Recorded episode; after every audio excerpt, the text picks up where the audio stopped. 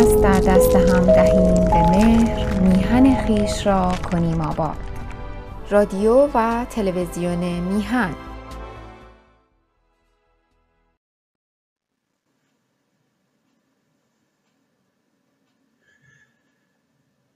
درود به همیهنان ارجمندم در ایران و در سراسر جهان.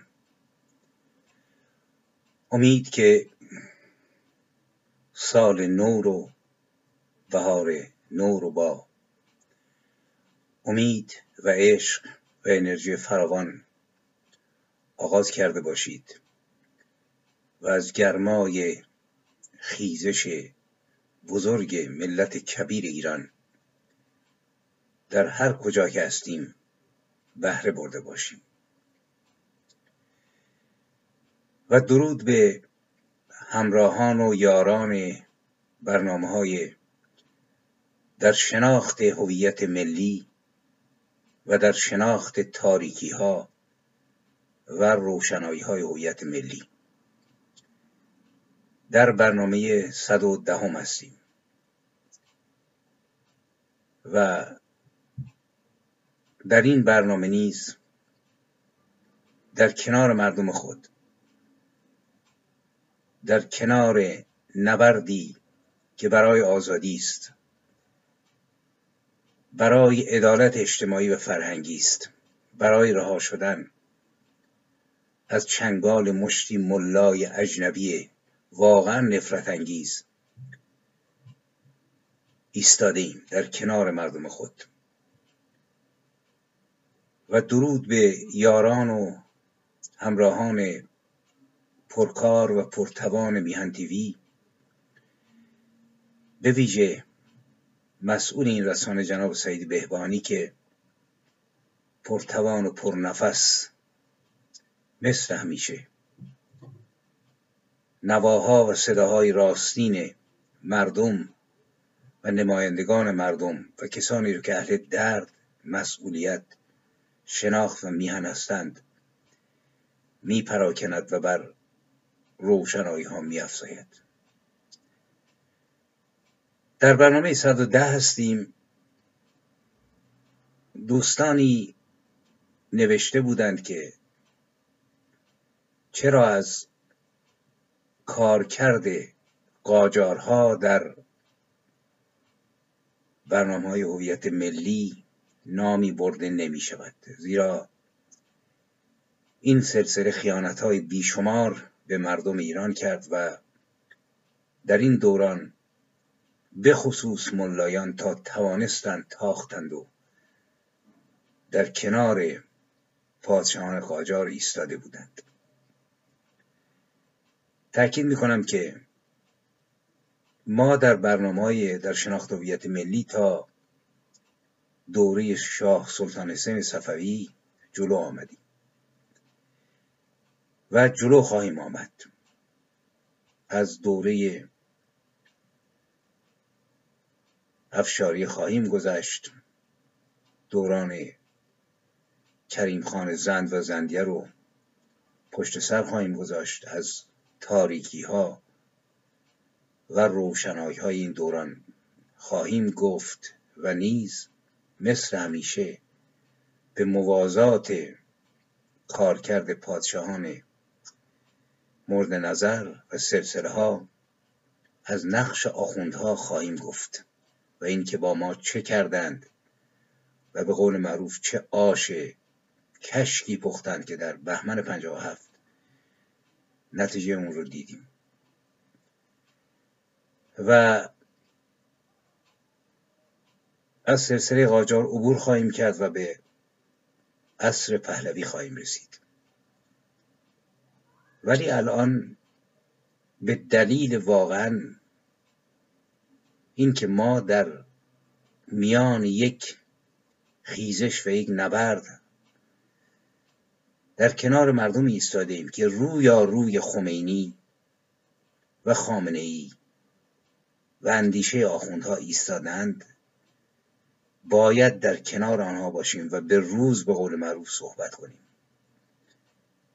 این برنامه ادامه خواهد یافت اگر نفسی باشد، تا نفسی در سینه هست من این کوشش رو ادامه خواهم داد و یافته‌های خودم رو به عنوان یک شاگرد در اختیار دوستان و همیهنان خواهم گذاشت. روی شاگرد تاکید میکنم. بسیاری از دوستان با محبت لفظ استاد رو برای من به کار میبرند.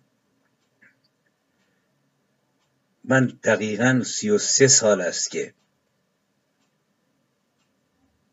مشغول تلاش هستم روی تاریخ و چکیده این تلاش رو تاکید میکنم. مقوله هویت ملی است که من روی اون پافشاری میکنم و سعی میکنم در این زمینه دانسته های خودم رو در اختیار شما بگذارم. ولی همچنان یک شاگرد هستم، شاگردی که میخواهد بفهمد و خوشبختانه توانستم تا حد زیادی خودم رو آزاد بکنم و بدانم. و این شاگرد یا دیگه در سنین سالخوردگی رو میگذرونه، اگر نفسی باقی باشد در خدمت شما خواهد بود و این برنامه ها رو تا عصر پهلوی به پایان خواهیم برد. ولی امروز در کنار مردم از دردها و زخمهای خونریز، از نقاط دردناکی که میهن ما را آزار میده، من میخوام در ادامه چند برنامه قبل سخن بگویم و در آغاز میخوام صحبت رو با شعری از شاعری نامدار و پرتوان و خوش سخن که اکثر همسن و سالهای من شعر او رو در کتاب‌های درسی خوندن، در کتاب‌های درسی دوران محمدرضا شاه پهلوی، یادش گرامی باد، از یک شاعر کمونیست. حتما این شعر رو خوندن، شعر آرش کمانگیر رو. برف میبارد به روی خار و خارا سنگ، کوها دلگیر درها دلتنگ. و لذت بردن از شعر. من چون بحث امروز در مورد ولایت فقیه و نقش ولایت فقیه و تأثیر هولناکش در تمام شاخه‌های سیاسی ما، احزاب سیاسی ما، شخصیت‌های سیاسی ماست، با شعر این شاعر پرتوان شروع می‌کنم که وقتی که خمینی به ایران آمد، او شعری سرود که دارمت پیام ای امام که زبان خاکیانم و رسول رنج، بر تو هم درود بر تو هم سلام، آمدی خوش آمدی پیش پای توست ای خجسته ای که خلق می کند قیام، حق ما بگیر داد ما برس، تیغ برکشیده را نکن به خیره در نیام، حالیا که می رود سمند دولتت بران، حالیا که تیغ دشنه تو می برد بزن. یعنی می گوید روشن شعر دیگه، تیغ امام و دشنه امام، دشنه خنجری است که دو لبه هست راست، بزن. و روی بام مرسه رفاه شروع شد و چیزی نگذشت که رسید به ترکمن و بلوچ و کرد و بهایی و اهل حق و مجاهد و فدایی و توده‌ای و خلاصه دشنه‌ای که اشاره کرده بود بزن و بکش، کشت و کشت. و هنوز همین دشنه در دستان خامنه‌ای مشغوله، خون ریزی است، چشم در آوردن، بردن دختران و زنان به زندان و تجاوز کردن. و شاعر نیز در غربت خلاصه چشم فرو بست. امروز یکی از دوستان یک مطلبی برای من فرستاده بود که از قول استاد ارجمند سعیدی سیرجانی که او هم جان بر سر میهن پرستیش گذاشت و آخوندها جانش رو گرفتند.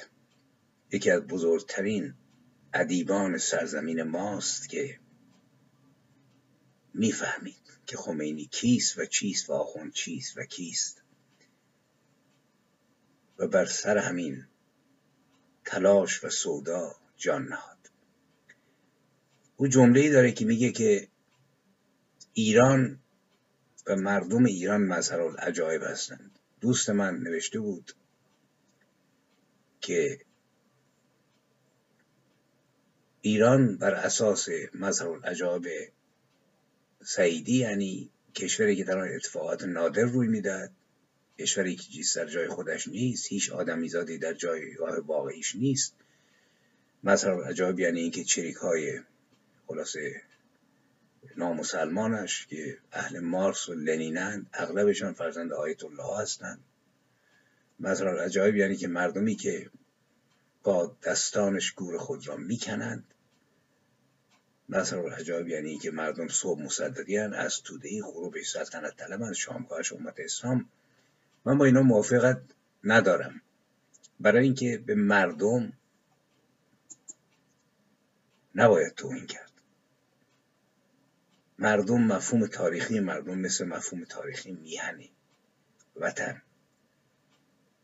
کسی به وطنش توهین نمیکنه، و مردمی که روی این وطن هستن. البته این کسی که اینها رو گفته آدم درد کشیده بوده، ولی ما باید حواسمون باشه که مردم به تبع نمایندگان خودشون، به تبع رهبران خودشون هستند که انرژیشون یک کاسه میشه، یک جهت میشه و پیش میره و به قول هوارد فاست در کتاب ارزشمند صبح آوریل، هوارد فاست میدونید که نویسنده کتاب اسپارتاکوس است که با بازیگری که داگلاس جاودانه شد.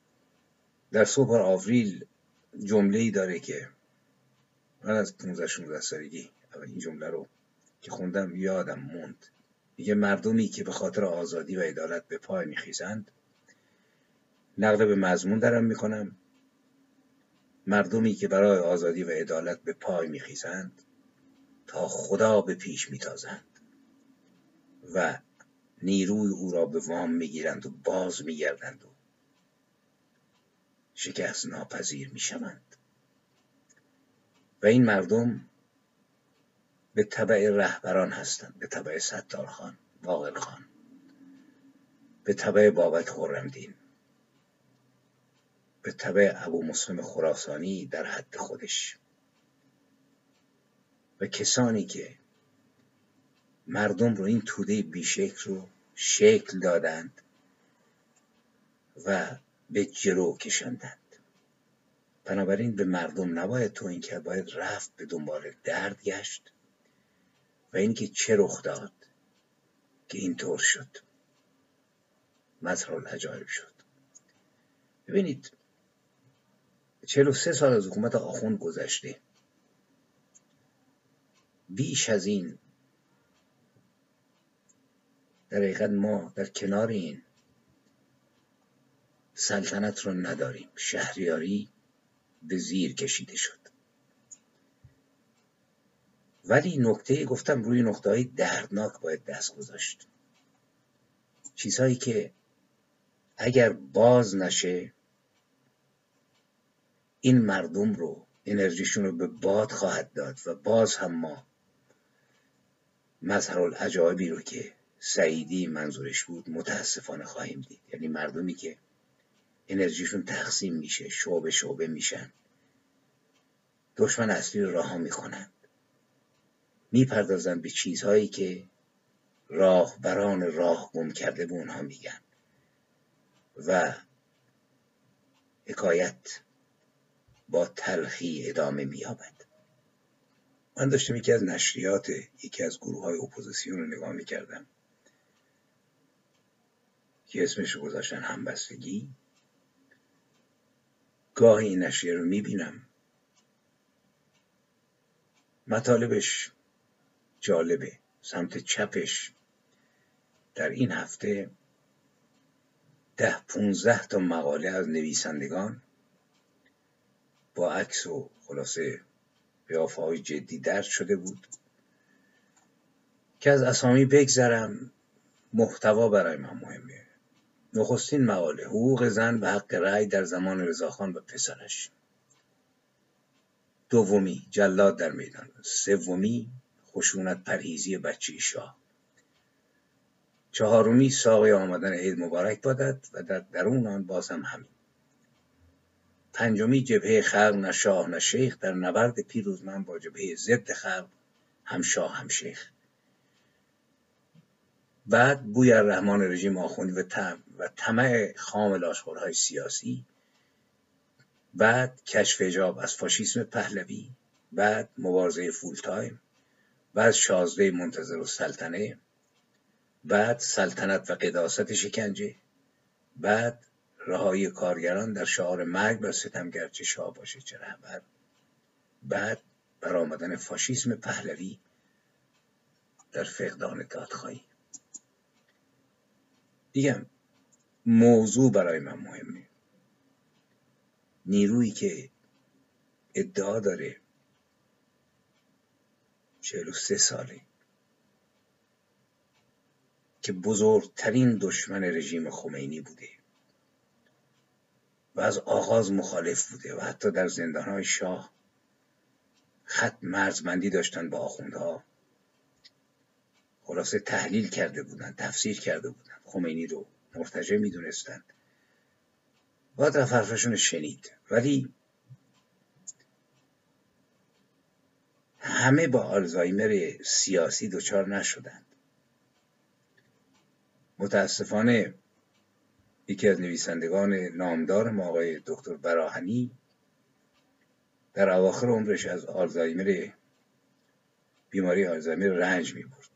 احتمالاً اون فراموش کرده بود که چه اتفاقاتی سال 57 افتاده، ولی بقیه نه. من که میگم مردم رو باید با رهبران دید، رهبران رو نیز باید درست دید که چرا در هنگامی که 43 سال است حکومت محمدرضا شاه نیست و نیز حکومت محمدرضا شاه قابل مقایسه با این لجنزار ولایت فقیه نیست و هرگز محمدرضا شاه دامنه ستمش و قولونها به 1/1000 رژیم ولایت فقیه نرسیده بود و قابل مقایسه با هیچ دیکتاتوری در دوره خودش نبود، نه با پینوشه، نه با سالازار، نه با اون دیکتاتور اندونزی سوهارتو، نه با لنین، حتی نه با استالین. کارنامه‌ها روی میزه، من صحبت خواهم کرد. قصد هم دشمنی و توهین نیست، قصد فهمه. گفتم شاگردی هستم که میخوام بفهمم، قبل از اینکه چشم فرو بندم بدانم که حکایت چه بود. بنابراین تأکید میکنم قصد شناخته و در شناخت باید رک و سریع و روشن بود. ببینید این نیروی گرامی که یکی از به قول خودش پر افتخارترین سازمان‌های سیاسی هست و رهبرش مرتب داره پیام میده،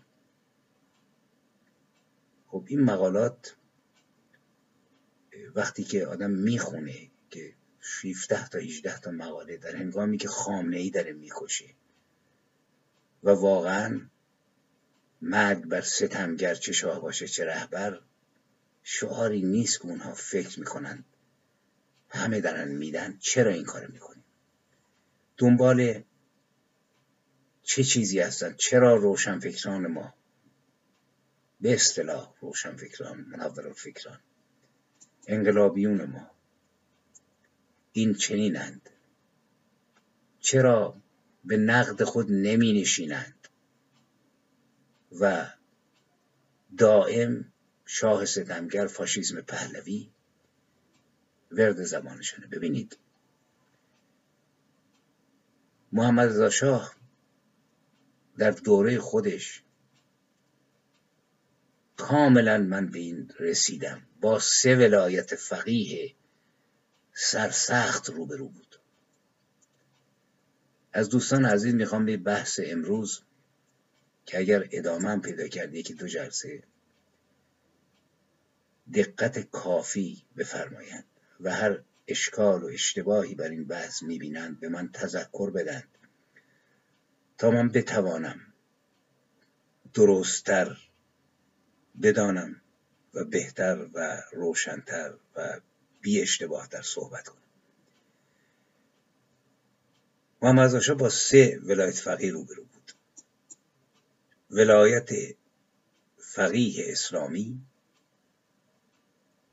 یعنی در 2 شاخه انقلابی و معمولی یعنی مردمی. ولایت فقیه غیر اسلامی که در حقیقت ولی فقیهش در کرملین بود. اگر ذره‌ای شعور و درک سیاسی روشن و واقعی مثل انقلابیون راستین، مثل فلاسفه راستین وجود داشت، روشنفکر ایرانی در سال 57 و قبل از اون 10 سال قبل از اون رهبران احزاب سیاسی کم نبودن دیگه. طرفداران جبهه ملی، نهضت آزادی، سازمان مجاهدین، سازمان چریک‌های فدایی خلق، اگر جامعه خودشون رو میشناختند که 3 ولایت فقیه روی سلطنت قد کشیدند، میفهمیدند که سقوط شاه محمد رضا شاه یعنی ظهور خمینی، یعنی ظهور شیخ فضلالله نوری، یعنی ظهور تمام کثافات عباپوشی که از زمان شاه اسماعیل صفوی از جبل عامل لبنان و احسا روانه ایران شدند. یک مش شیخ اجنبی که اجدادشون ابنایشون همین آخوندهای کنونی هستند و ایران در ظلمات فرو خواهد رفت. یعنی سقوط سلطنت. اگر شعوری وجود داشت، شعور راستین سیاسی، روشنفکر راستین، واقعا از 10 سال 15 سال قبل باید فریاد میکشیدند، اخطار میدادند، به زندان میرفتند، حتی کتک میخوردند، ولی میفهمیدند که سقوط شاه یعنی ظهور خمینی. این چیزیست که هرگز فهمیده نشد. ببینید شاه ایران محصور بود در میان ملتی که زمام اندیشه فلسفی و معنوی اون از عصر شاه اسماعیل صفوی به خصوص در دست آخوند بود. این رو باید روشنفکر میفهمید. میگن آقا شاه خمینی رو آورد. شاه خودش نیز متاسفانه محصور در این مردم مجبور بود که خلاصه بعضی وقتا کوتاه بیاد، برای اینکه ملتی که زمام اندیشش در دست سلطنت نبود، که سلطنت و شهریاری ایران در حقیقت یک لایه دوم بود. لایه اول و عمقی دست آخوند بود. همه چیز این مردم، ببینید ازدواجش، طلاقش، ختنه بچه‌هاش، انگشت گوشواره به گوش کردن دخترهاش، اسامیش، حسن و حسین و تقی و نقی و فاطمه و زینب و کبرا، هزاران امامزاده، 17 رکعت نماز خوندنش، مکه رفتنش، کربلا رفتنش، مشهد رفتنش، در حقیقت ایران ما قوتور بود در اسلامی که آخوند نمایندش بود با قدرت تمام ولی پنهان از زمان شاه اسماعیل، و در عصر پهلوی ولایت فقیه با قدرت تمام تنفس میکرد و نه روشنفکر فهمید، نه رهبر سیاسی فهمید و نه دانستند که این سقوط یعنی ظهور کی. در میان روشنفکرانی که نه درک انقلابی و میهنی و ملی از سوسیالیسم و واقعا طبقه کارگر و تلاش‌های واقعا ارزشمند مارکس و انگلس هیچ درک انقلابی درستی نداشتند، بلکه در پی هویت نداشته یک هویت بود، زیرا اگر انقلابی راستین بود باید میفهمید که مملکت در چه خلاصه چیزی داره قوطه میخوره و آخوند کجاست. اینها به نظر من حتی با نیکندیشی پیرو ولایت فقیه غیر اسلامی بی خدای کرملین بودند و به فتوای کرملین، فتوای غیر مستقیم و اجداد عقیدتی در پی ولایت لنین و استالین شاه رو مزدور می دانستند. ببینید ولایت فقیه یعنی که تو فکر نمی کنی، دنبال روی راحت آسوده، آیت الله ایکس، آیت الله ایگرک در مشهد، در زنجان، در تبریز، مردم بهش وصلند. آقا اینطوری فرمان داده، آقا اعلام جهاد داده زمان مشروطیت، آقا گفته اینجوری باید ازدواج کنید، آقا گفته نماز باید بخونید، راحت و آسوده. کسی که به ولایت فقیه که شک نمیکنه که اون همه کارا رو کرده، این همین بساط ما در رابطه با ولایت فقیه کرملین داشتیم. باید رفت باشون صحبت کرد. الان من نمیدونم، ولی در اون روزگار و الان هم در خارج کشور آدم میبینه هنوز این ولایت ادامه داره. هنوز هم خیلی ها با اینکه دوره لنین و استالین سپری شد و جناب پوتین اومده، باز هم وقتی باشون صحبت میکنی یک بخش قضیه رو میبینن، یک ساعت در مورد حمله ناتو و امپریالیزم، ولی از حمله جناب پوتین به اوکراین چیزی نمیگویند و ته دلشون راضی هستند. شاه ایران محصور بود در میان نیروی انقلابی، به اصطلاح انقلابی مسلمانی که از شهدایش در همون ضربه 50 که تقریبا اکثریت قریب به اتفاق نیرو از دست رفتند، امامزاده برپا شده بود و کسی هم در امامزاده به دنبال ایدئولوژی شهید و شک و شبهه نمیگرده. تسلیم مطلق. یکیش خودمونه. موقع پیوستم که نرفتم قرآن بخونم، که نهج البلاغه بخونم، تاریخ اسلام رو بخونم که محمد چه کرد در جنگ ها در 10 سال مدینه، چرا سر کنعان ابن ربیع رو بریدن، چرا پروردگار دستور داده الله کافر رو میتونی سرش رو ببرید، تقتیل وجود داره، تعذیر وجود داره، هست دیگه، جهنم داره، میسوزونه. این یکی هم نیز معتقد بود شاه طاغوتی است و اسلام باید بیاید. این دو ولایت اسلام انقلابی و کمونیسم انقلابی که شدیداً ضد امپریالیسم، ضد طاغوت، ضد شاهنشاهی بودند، سر چهارراه تاریخ به هم رسیدند. نیروی مذهبی انقلابی البته روکش سوسیالیستی هم داشت. به نظر من و اهل فن از سوسیالیسم به وام گرفته بود، زیرا اسلام عزیز 14 قرن بود که وجود داشت. به جز جنبش صحرای کربلا به جنبش زیدیان و جنبش هایی که میتونیم دنبال بکنیم تو تاریخ مردم عرب، چیزی ارائه نکرده بود جز جنبش سربداران و زیدیان گرگان که با جنایت و کشتار مردم همراه بود.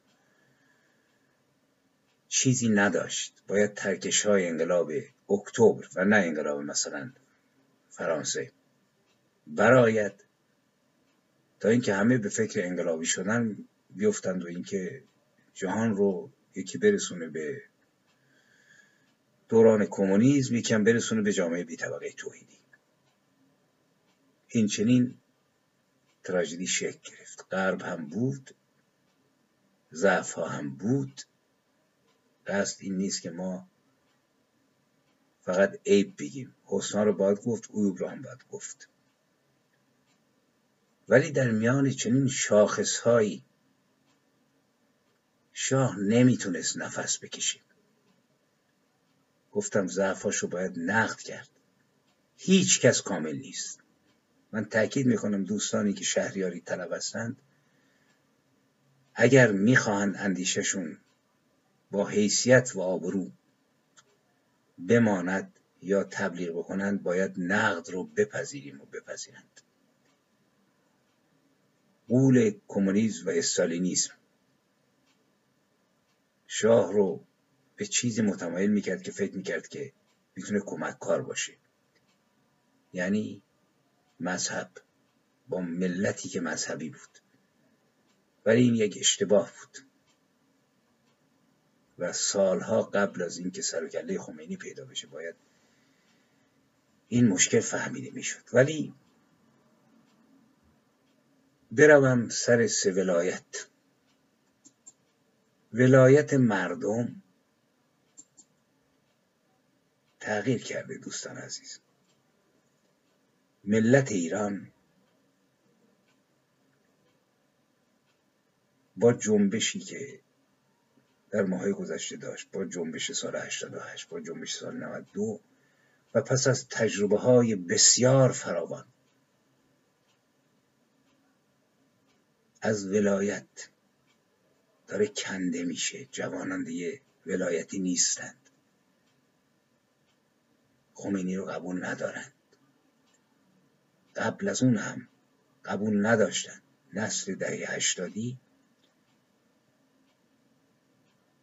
پرونده امثال من رو نداره. ایران رو به سوی یک هویت لچک ها رو دارن میندازند.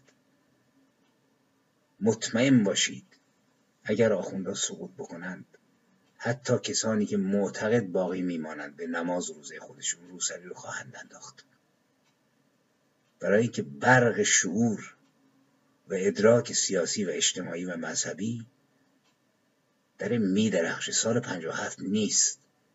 با یک سری مرشدان نامدار و محترم، مهندس بازرگان، دکتر علی شریعتی، محمد حنیف نژاد، خیلی های دیگه، آخوندهایی که آبرویی داشتن، حیثیت داشتن،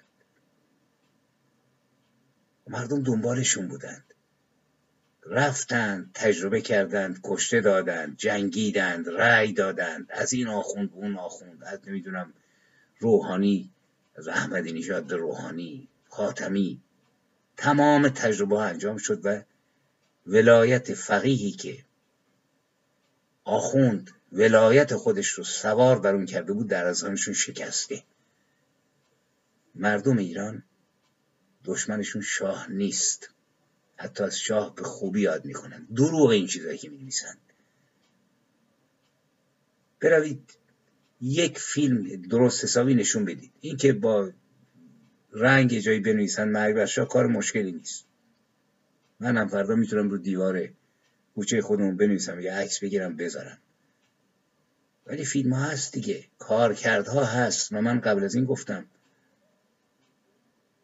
خودشون گفتن که اگر رهبر عقیدتی بزرگوار سال 69 که اگر شاه زنده بود و انتخابات میشد کی برنده میشد؟ همه گفتیم مجاهدین. گفت نه، تجربه ما رو ندارن که ما هنوز چه میخوایم بکنیم. تجربه خمینی رو دارند، تجربه شاه رو دارند، بنابراین شاه برنده میشد. چه حرف صادقانه‌ای. میشد جنگید، میشد به طرف جمهوری رفت، ولی واقعیت رو درست فهمید. به هر حال مردم این سه بخش نعره مرگ بر شاه سر نمیدن. مرگ بر خامنه‌ای شعار اوناست. برای اینکه نگران این نیستند که پس فردا مورد حسابرسی قرار بگیرند. ولی دو نمونه دیگه، نه همشون ولی کله گنده هاشون، همچنان در زیر چتر ولایت، نه ولایت خمینی ولی نگاه ولایتی، فریاد مرگ بر شاه سر میدن. میگن آقا تقصیر شاه بود، ما اصلا نبودیم، خمینی انقلاب رو دزدید، از اولش ما میدونستیم این شیخ فلانه. ببینید آخه این که قرون وسطی نیست، قرن ششم هفتم هجری نیست که بیان کتابخونه‌های ایران رو آتیش بزنند و زبان رو عوض بکنند. ایران جلو رفته در زمینه شناخت. هفته قبل مقاله بسیار خوبی رو میخوندم از آقای عبدالستار دوشکی، هموطن مبارز بلوچ. نکات جالبی رو گفته بود که از زبان او برای من جالب بود. خب من قبلا اینا رو خونده بودم خودم. ایشون یه پیشگفتاری داره مقالش که میگه که از قول یک سازمان سیاسی که الان مرگ بر شاه میگه و معتقد خمینی رو از اول شناخته بوده و زیر ولایتش نبوده، سندی روشن رو میاره، اما در قلب این حماسه کبیر، یعنی انقلاب 22 بهمن، مردی چهره پرچمدار و قهرمان آن. ببینید حماسه کبیر انقلاب 22 بهمن، پرچمدار و قهرمان آن، همچون خورشید تابناکتر از هر ستاره می درخشد. یعنی خمینی. وای بر اون خورشید و ستاره‌ای که چهره خمینی ازش تابناکتر می درخشد. ادامه: او که در حساس ترین مقطع تاریخ مبارزات این میهن به عنوان پیشوا و تبلور شرف و آزادی مردم ما لقب امام گرفت. تأکید میکنه که مبارزات این میهن حساسترینش پیشوا، تبلور شرف و آزادی ملت ایران لقب امام قرار گرفت. لقب امام یعنی چوپان. وقتی میری دنبال امام یعنی ما گوسفندیم عزیز. یعنی شعور 1200 گرم مغزی که پروردگار یا هستی در مغز ما گذاشته، باید خلاصه فیوزشو ورداری. مردم لقب امام دادند. ایشون بود 400 سال بود که آیت الله بود. ادامه: بی تردید برای کمتر پیشوایی همچون امام خمینی عشق و فداکاری نثار شده است. قلب میلیون ها انسان رنج دیده و تحت ستم با نام او سرود آزادی سر داد. مجاهد، نشریه مجاهدین خلق ایران، سال اول، شماره 1، دوشنبه 1 مرداد 58، صفحه 1. ادامه در صفحه 2 آقای دوشکی می نویسند: یعنی 160 روز بعد از انقلاب و جنایات هولناک رژیم در سراسر کشور، مرداد 58، بهمن 57، یعنی چندین ماه گذشته، کشتارها بر فراز بام مرسه رفاه، تیربارانها. ادامه جالبه: پس از قیام قهرمانانه خلق ما دادگاه‌هایی به نام دادگاه انقلاب اسلامی تشکیل شد. این دادگاه‌ها به جرائم کسانی رسیدگی می‌کرد که به قول امام نه متهم بلکه مجرم بودند. به قول امام متهم بودند، متهم نبودند، مجرم بودند. جرائم و جنایاتشان برای همه مردم روشن بود. آنها از مدت‌ها پیش در پیشگاه خلق به جرم جنایت‌های بسیار به مرگ محکوم شده بودند. هیچگاه در پیشگاه آخر محکوم نشده بودند بیچاره‌ها. بنابراین صرف محرز شدن هویت آنان برای به جوخه آتش سپردنشان کفایت میکرد. یعنی تا میفهمیدن آقا این پاسبانه، مأمور ساواکه، سرهنگ ارتشه، تمومه، باید تیربارون بشن. کسب هویت آنان برای به جوخه آتش سپردنشان کفایت میکرد. کسانی که ادعای دموکراتیک بودن میگویند کسانی که ادعا دارند باید عدالت رعایت بشه، کسانی که خود رو انقلابی میدانند. با گوسفند که سر و کار ندارید. این چنین صحبت کردن، این چنین نوشتن، هویت که محرز شد تیرباران کنید. شما اون موقع کجا بودید؟ چه می کردید؟ واقعا آدم نفسش بند میاد. لازم بود به کیفر رساندن این جانیان با سرعت و قاطعیت تمام انجام گیرد. حقانیت دادگاه انقلاب را علی رغم نقاط ضعفی که داشتند از پشتیبانی بیدریق و پرشور همه اقشار خلق میتوان دریافت.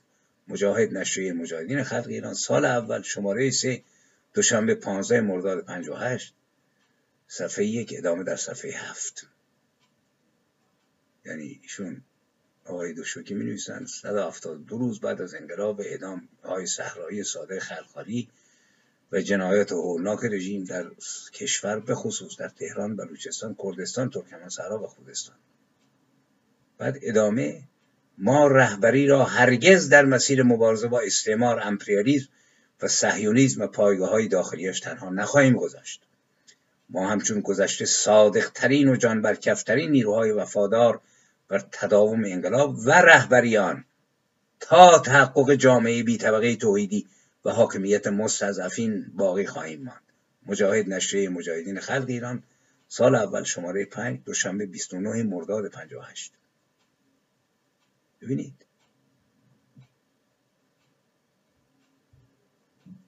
این یک سند ها می تواندم اشتباه بکنه، ولی الان 186 روز بعد از انقلاب نیست. الان 43 تا 365 روز طی شده و انصاف اجازه میده که آدم به نقد بکشه و امامی رو که سمبل شرف خلق ایرانه. من یادمه که در بعد از 30 خرداد، موقعی که مخفی بودم،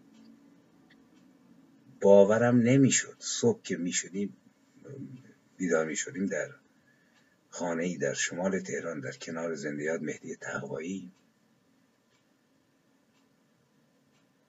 و هر روز آماده هجوم پاسداران کشته شدن، رادیویی که باز می‌کردیم 200 تا تیرباران اینجا، 100 تا اونجا، 400 تا اونجا، 500 تا اونجا. واقعا من باورم نشد تا موقعی که 3-4 ماه بعد رفتم کردستان. یعنی آدم باورش که نمیشه این وقایع رو، فکر میکنه که مثلا اینا آمار و اخباره. کردستان بود که من فهمیدم چه خبره.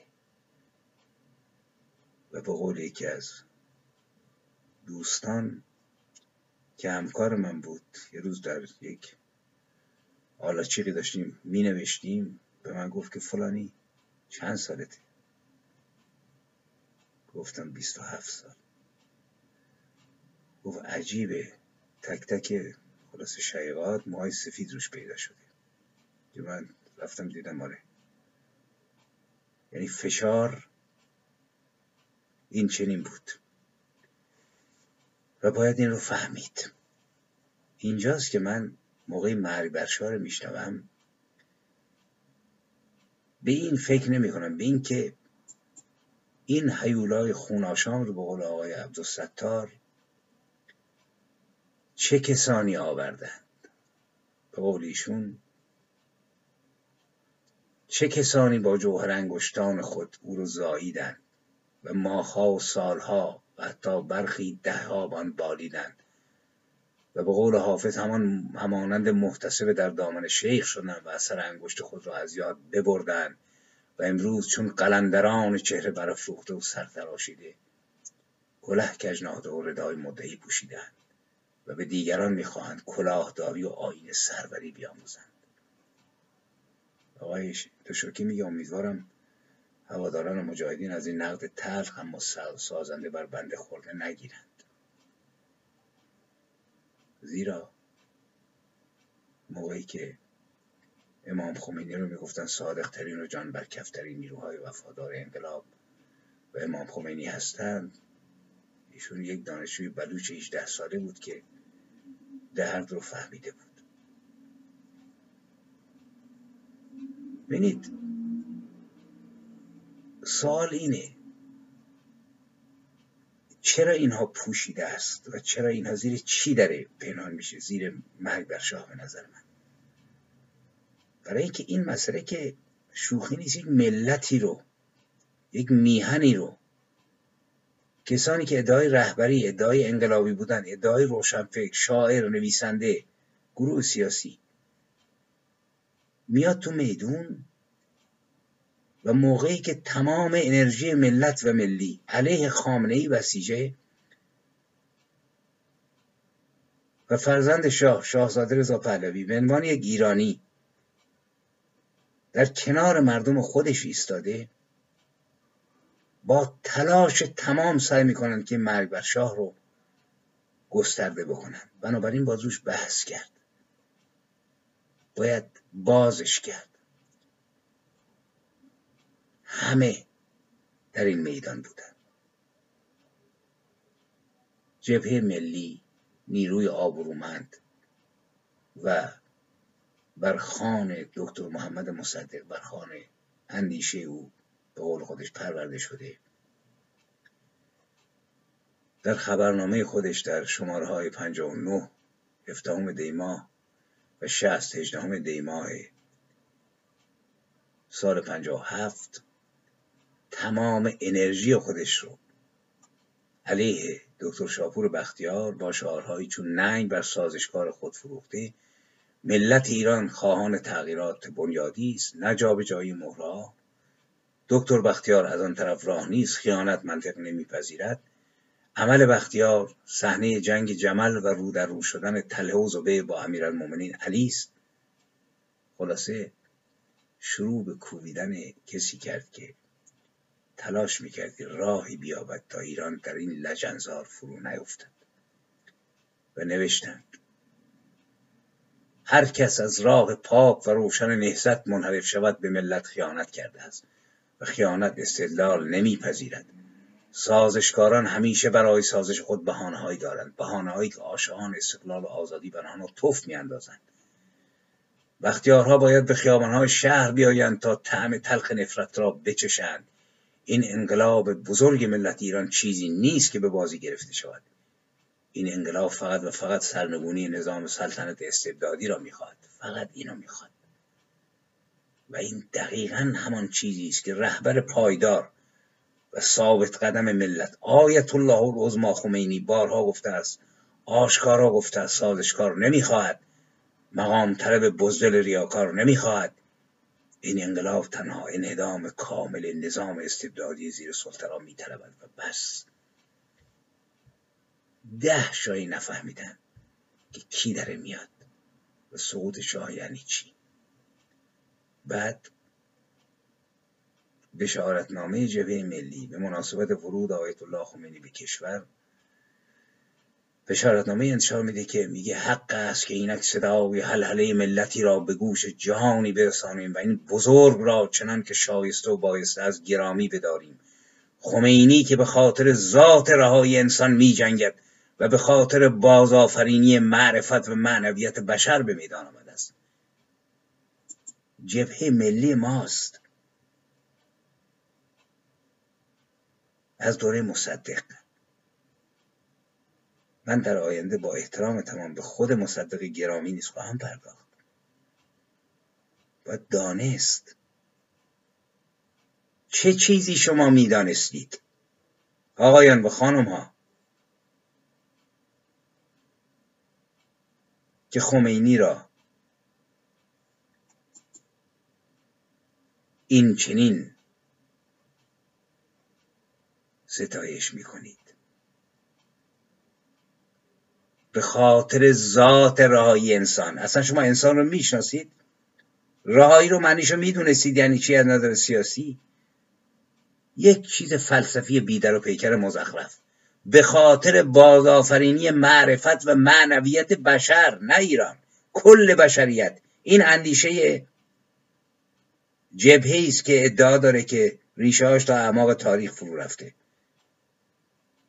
ما نه تنها به خاطر رضای دل خویش عزیزش می‌داریم و به خاطر رضایت تاریخ، حفاظت و حراست جان خمینی به همت سربازان وطن به معنی تجدید میثاق مقدس میان سپاه میهنه است و همه خانواده ایشان، میثاق اعضای ملتی که به ضرب شلاق استعمار استبداد اسیر پراکندگی شده بودند. برویم پرونده تک تک این آقایون رو ببینیم چقدر شلاق خوردن. محمد رضا شاه با اونا چیکار کرد؟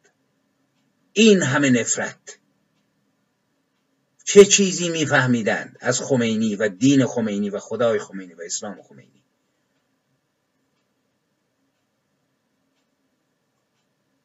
ده خواب سند اینطوری هست. باز هم نعره مرگ بر شاه، مرگ بر شاه، مرگ بر شاه. بعد از 43 سال این ننگنامه ها چیست؟ سال از روشنفکر، از رهبر، از عضو جبهه، از آقایان ریش و سبیلداری که 40-50 سال 60 ساله بودن اون موقع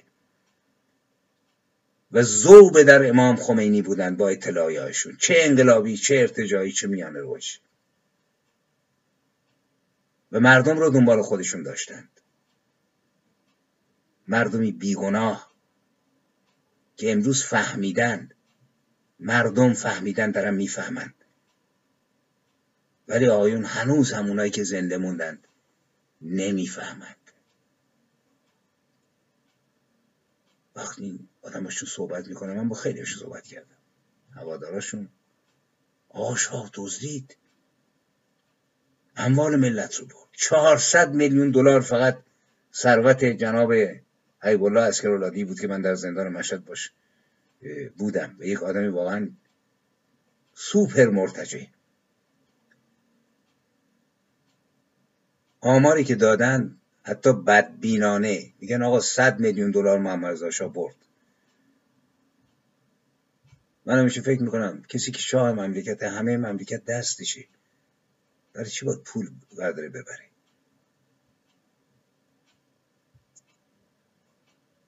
گیرم درست، یک دزد 400 میلیون دلار، یک رئیس سپاه پاسداران 200 برابر این پولی که اعلام کردن برش برده. دزدی های کلان، این همه نفرت، یعنی هیچ چیز نمیفهمیدید از تاریخ، از ملت خودتون، از میهن خودتون. اینجاست که من میگم که تا ایدئولوژی اجنبی که از آن سوی مرزهای ایران در قرن 7 و 8 هجری وارد ایران شد و ایران رو به کثافت کشید، به کناری نره. هر آن کس با این ایدئولوژی وارد میدون میشه اجنبی است، ضد ایرانی است، بی وطنه. تجربه کافی است. سمبل این ارتجاع رو ما آوردیم، این اطلاعیه رو دادیم با هارت و پورت. حالا فقط مال این چهره‌ای نیست که انقلابی اسلامی هستند و جامعه بی طبقه میخوان بسازند. برویم سراغ نوشته یک بزرگمرد تروتسکیت در دوشنبه 2 بهمن 57 برابر 22 ژانویه 1979 میلادی. علمای اسلام مردمان گیتی را مبهوت کردند. برویم بخوانیم ایشون. این کلام مال نویسنده نامداره ایران هست بسیار معروف شناخته شده، آقای دکتر رضا برهانی که پارسال تن به خاک سپرد در کانادا در سن 85 سالگی، نویسنده‌ای بود چپگرا، معروف بود که علاقه‌مند به تروتسکیت، حتی چهرش هم ریش و اینهاش رو شبیه تروتسکی در سنینی از عمرش داشت. ایشون مسلمان نبود، ولی وقتی میگم ولایت فقیه توفنده بود و ما نمیدونستیم. روشنفکر ما ولتر نبود، ژان پل سارتر نبود، دوبار نبود. کسانی که میفهمیدند، کوستلر نبود.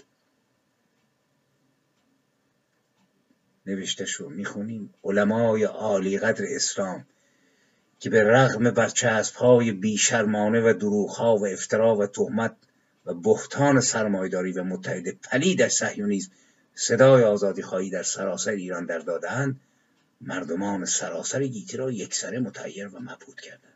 علمای عالی قدر اسلام مردمان گیتی رو مبهوت کردند. این رو یک نویسنده چپگرای کمونیست تروتسکیتی با 30-40 تا کتاب که من خودم خیلی لذت بردم از طلا در مصر، تاریخ مذکر ایشون، چقدر میشناسه علمای اسلام رو، چقدر کنکاش کرده به عنوان یک فیلسوف، یک نویسنده، یک صاحب دعا در قرآن، در نهج و بلاغه، در کارکرد زندگانی علی ابن ابی طالب، در تاریخ شیعه، در زنجیره زندگی آخوندها از زمان شاه اسماعیل تا زمان محمد رضا شاه. وقتی میگم که ولایت فقیه، ببینید سر چهارراه این ولایت فقیهی نفرت است یا نه شناختی، کمونیسم، سوسیالیسم ساده شده از کرملین، ضد شاهه، ضد سلطنته، جمهوری میخواد، جمهوری که مال خودش باشه. دیدیم دیگه جنبش های ما که بررسی نشد، جنبش آذربایجان آقای پیشه‌وری سرش به کجا وصل بود، جنبش های دیگه تک تک اینها رو باید بررسی کرد، جنبش کردستان، جنبش میرزا کوچک خان جنگلی. نگاه ولایت گونه، علمای عالی قدر نمیفهم علما کی هستند، سرمایه‌داری رو میکوبه، متحد پلید صهیونیسم. ولی همین بزرگوار البته حقش بود، وقتی سنبه پرزور میشه میره به کشوری که سرمایه‌داری است، 30-40 سال زندگی میکنه، همونجا هم فوت میکنه و میرود به ابدیت. در همین مقاله بدون نام بردن از دکتر بختیار، او رو خائن میدونه، دستای او رو به جنایت و کثافت میگه آلوده است، اشاره میکنه که امپریالیسم و صهیونیسم میخوان انقلاب رو ارتجاعی قرون وسطایی، یعنی اشاره کردند که آخوندا مرتجعند، ولی اینا لگد میذارن به انقلاب ایران. بختیار با امپریالیسم داره میسازه و در این مقاله 20 بار واژه امپریالیسم رو جناب دکتر برهانی استفاده میکنه. من لینکش رو خواهم گذاشت، لینک سند رو بخوانید. بعد اشاره میکنه مبارزه انقلابی کارگران و کارکنان نفت ایران تمام نقشه‌های پلید امپریالیسم جهانی را رسوا و نقش براب کرد. ستون‌های رزمنده زنان و مردان انقلابی ایران از کارگر، روستایی، کارمند، اداره، دانشجوی دانشگاه تا دانش آموزان مدارس امپریالیسم را دستپاچه و کلافه کرده. نویسندگان مبارز مطبوعات ایران، همکارانی که قلمشان این روزها اشک شوق در چشمان می‌گرداند، غول سانسور را درست در وسط اتاق‌های تحریریه به روزنامه نقش زمین کردند. نویسندگان و شاعران و مترجمان ایران، این شیران شرزه ادب معاصر، پوزه مأموران و بررسان کتاب را درست در همان وزارت فرهنگ و هنر به خاک مالیدند. کارکنان تلویزیون گفتند بعد از این دیگر این مباد آن مباد، ما چیزی برخلاف آمال ملت پخش نخواهیم کرد. استادان دانشگاه با تحصنهای باشکوه و تانک توب مسلسل دیکتاتوری را به مبارزه طلبیدند. یک پارچگی بین الی آخر. ببینید یک انشای پرشور و شر یک نویسنده نامداری که اصل مطلب رو به هیچ وجه نمیفهمه، ضد شاه، ضد امپریالیسم، ضد صهیونیسم، ولی به هیچ وجه نمیفهمه سقوط شاه معنیش چیست. و بعدش هم همین امپریالیسم و صهیونیسم کدامشان رفتن به ویتنام یا کوبا یا شوروی؟ برویم رد پاشون رو دنبال کنیم. این همه ضد امپریالیسم بودن و شاه رو امپریالیسم خوندن و بعد رفتن و سالها تا پایان عمر زیستن در سرزمین‌های امپریالیستی. بعد اشاره میکنه که زنان ایران به میدان آمدند، دیکتاتور یعنی امام رضا شاه خلاصه گفته که اینا تا حالا هیچ کاری نکردن، حتی که آشپز به تاریخ ندادند. اشاره میکنه انقلاب ایران همه را به حیرت افکنده، امپریالیسم به خود میپیچد، نقشه میکشد و نقشهش لحظه به لحظه به وسیله انقلاب نقشه براب میشود الی آخر. بعد باید بخوانیم چه شور و شری در این مقاله هست. من مجسم میکنم که موقعی که ایشون داشته این مقاله رو مینوشته چه حالی داشته، علیه امپریالیسم، علیه سلطنت، و چشمی باز نبوده ببینه کی داره میاد. یعنی من تاکید میکنم دوستان، همیانان گرامی، روی فارغ از هر حب و بغضی دقت بکنید. روشنفکر که آدم معمولی نیست که.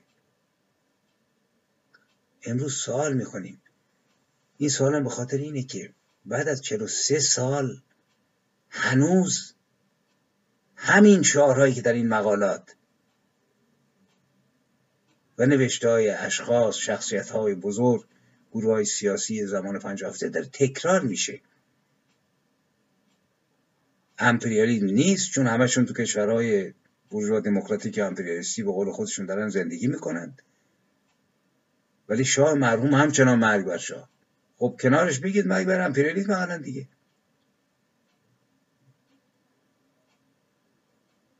اینو نمیگن، ولی چون این اطلاعیه ها باید پنهان بمونه که شما که بودید، چقدر شعور سیاسی و ادراک فرهنگی و فلسفی داشتید. کدام انقلابی است که این همه مجیزگویی کرده باشه برای یک آخوند آفتاب به دست؟ روشنفکرانش پیدا کنید، وجود نداره. مرگ بر شاه پنهان کردن این تاریکی هولناکی است که بر مغزهای کسانی سایه افکنده بود که خمینی رو رهبر، مقتدا، امام، نجات بخش بشریت میدونستند. یکی دوتا هم نیست. برویم و دوباره مثلا دوشنبه 10 بهمن 57، 30 ژانویه 1979 میلادی، مال جناب براهنی، مال جناب نویسنده نامدار ما که اون هم در غربت چشم فرو بست، جناب علی اصغر آیسی جوادی، می‌فرماید با بازگشت آیت الله خمینی فقر و خفقان از میان میرود. الان میبینیم که از بین رفته. دلار 54,000 تومانی و 70% زیر خط فقر. خط فقر شده 31 میلیون. من دیروز با یکی صحبت میکردم و ایشون هم واقعا یه انسان ملی بود، حتما مردم رو دوست داشت، ولی دوست داشتن کافی نیست، باید افق رو دید. آقای براهنی خمینی رو مشروع ترین رهبر یک مملکت و بختیار رو غیر مشروع ترین نخست وزیر تاریخ خواند که پلید ترین و کثیف ترین چهره تاریخ جهان یعنی امپریالیسم آمریکا در پشت سر او قرار دارد. و با این کلمات حضرت آیت الله العظمی خمینی، روح الله خمینی، مبارز بزرگ انقلاب ایران، رهبر عالی قدر شیعیان جهان، پس از سالها تبعید اینک اراده کرده با آغوش مردم خیش باز گردد و خودکامه‌ترین خلاصه فرد روی زمین، خودکامه‌ترین فرد روی زمین یعنی شاه ایران. من حاضرم 200 تا خودکامه نشون بدم که 2000 برابر شاه ایران خلاصه خرابکاری کردند، از خود لنین تا استالین تا سوارتو تا پینوشه. انگار حافظه همون موقع دست رفته بود. آقا سوارتویی که 80,000 نفر مبارز کمونیست و غیر کمونیست رو کشت خودکامه‌ترین فرد روی زمین نبود. استالین که تمام دفتر سیاسی رو کشت به جز 2 نفر نبود. اون گولاگ هایی که میلیون‌ها نفر مردن توش، معنی خودکامه رو احتمالشون نمیفهمید که میگه که آیت الله خمینی مظهر آزادی ایرانیان از یوغ بندگی و بردگی و استعمار. چقدر میفهمید؟ و سلطنت مردم منتظرند. ایران سرانجام پا به مرحله خواهد گذاشت که در پایان آن فقر، افلاس، خفقان، ورشکستگی، نومیدی، آزمندی و حرص سرمایه‌داران از میان برخواهد خواست.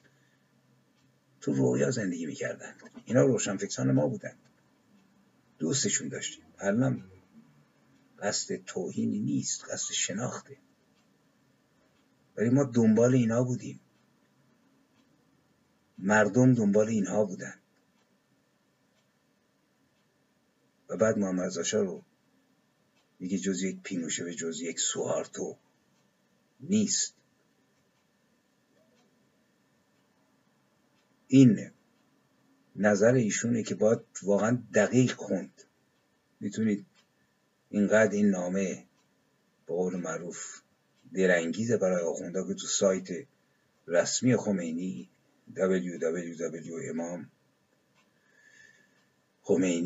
ایران اونجا هست، تو سایت های دیگه هم هست. در کنار این نویسنده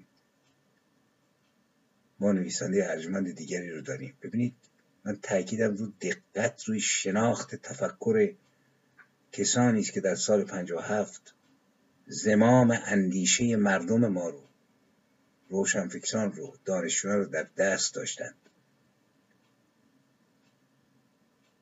خب میدونه، من باور دارم که آدم میتونه اشتباه بکنه، حتی اشتباهات هولناک، ولی چگونه است که بعد از 40 سال در خارج زیستن یک انتقاد از خود درستابی ما نمیبینیم؟ نه تنها نمیبینیم، بلکه متاسفانه شاهد همون نعره‌های سال 57 مرگ بر شاه هستیم. در حالی که شاه رفته است، شاه این همه جنایت نکرد، شاه کاری با اینها نداشت. آقای براهنی در زمان شاه کتاباشو نوشت، بزرگان جبهه ملی چند تاشون شاه کشت.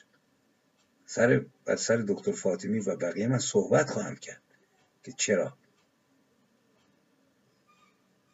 همشون سرحال الان تو عمرای 80-90 ساله هستن، خیلیشون در خارج کشور، در حالی که تو ایران بچه 2 ساله رو میبندن به گلوله. سوال اینجاست، اشتباه آری، ولی میشود انتقاد کرد، چشم رو باز کرد، نیروها رو متشدد نکرد با شعارهای عوضی.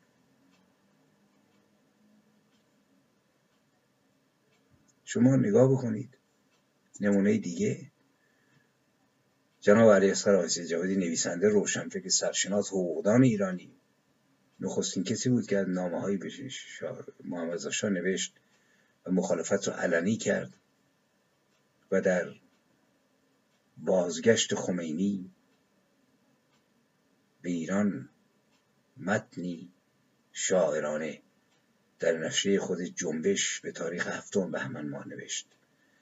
شما نگاه بکنید، امام می آید با صدای نوح، با تیلسان و تیشه ابراهیم، با عصای موسی، با هیئت صمیمی عیسی و با کتاب محمد و دشت‌های سرخ شقایق را می‌پیماید.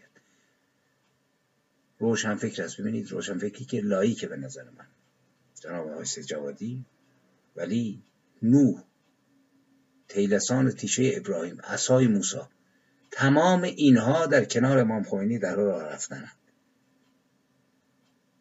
مثلا من موقعی که یک شعر می نویسم یا یک مطلب، بالاخره حواسم هست که چی دارم میگم. این 122 پیغمبری که به جز 3 تاشون کسی رد تاریخی ازشون نداره که امام میاد، ببینید تفکر مردمه. 124,000 پیغمبر قسم مردم بود. بنابراین اینجا روشن فکری که داره پشت سر مردم راه میره، به جایی که در جلوی مردم آگاهی بپراکنند. امام خمینی دشت‌های سرخ شقایق را میپیماید و خطبه رهایی انسان را، انسان کامل نه ایرانی، فریاد میکند. حال نگاه افق، نگاه رو نگاه کنید. وقتی امام بیاید دیگر کسی دروغ نمیگوید، دیگر کسی به در خانه قفل نمیزند، دیگر کسی به باجگزاران باجی نمیدهد. مردم برادر هم میشوند و نان شادیشان را با یکدیگر به عدل و صداقت تقسیم میکنند. دیگر صفی وجود نخواهد داشت. صفای نان و گوشت، صفای نفت و بنزین، صفای مالیات، صفای نامنویسی برای استعمار و صبح بیداری و بهار آزادی لبخند میزند. باید امام بیاید تا حق به جای خودش بنشیند و باطل و خیانت و نفرت در روزگار نماند. جالبه تمامش عکس در اومد. وقتی امام بیاید کسی دروغ نمیگوید. دروغگویی به اوج رسید. در خانه ها رو با 4 قفله بکنند که نشکنند، دوز نیاد، داستان نیاد. به باجگزاران کسی باج نمیده. ببینید ایران چه خبره. مردم برادر میشه، نان شادی میخورند. چقدر شادی تو ایران هست. صفی وجود نخواهد داشت. صفای نان و گوش. ببینید اگر یک روشنفکر راستین و واقعی باشد، کسی افق رو میبینه، نه اینکه بیاد یک شعرگونه‌ای بنویسه که تخیلات خودش، آرزوهای خودش، چون ضد شاهند اینا. ببینید تمام مشکل اینجاست که وقتی که نفرت از محمدرضا شاه به اوج میرسه، یک پرده ای از غیر جلوی چشم کشیده میشه که آدم به تحلیل درست نمیرسه. همین امروز من معتقدم نفرت از خامنه ای رو باید با تحلیل همراه کرد و خمینی رو باید افق رو دید که چه خواهد شد و چه شده است. ولی امپریالیزم یک پرده، محمدرضا شاه که طاغوت و شیطان هست، بنابراین برو به طرف دیگه. درود بر خمینی، زنده باد خمینی. چپ و راست و میانه با هم دیگه، غافل از این که مملکت داره به کجا میره. این حکایت تلخ ماست. من فقط اندکی رو گفتم، ادامه خواهم داد، برای اینکه بسیار بسیار مهمه که چرا مرگ بر شاه میگن و چه کسانی ایران رو به درون ولایت فقیه سر دادند و به گردن شاه میندازند. شاه میتونست یه دانشجوی معمولی رو بترسونه، ولی شما رو که زنجیر نکرده بود که اندیشهاتون منتشر بکنید، که مثل ولتر منتشر میکردید. یواشکی هشدار میدادید که آقا خمینی اینه، شاه اینه، ولی چون نمیدانستید و سرشار از نفرت به امپریالیسم و شاهی که بعد، شاه که رفت، ولی امپریالیسم چه شد؟ چقدر واقعا ضد امپریالیسم بودید شما؟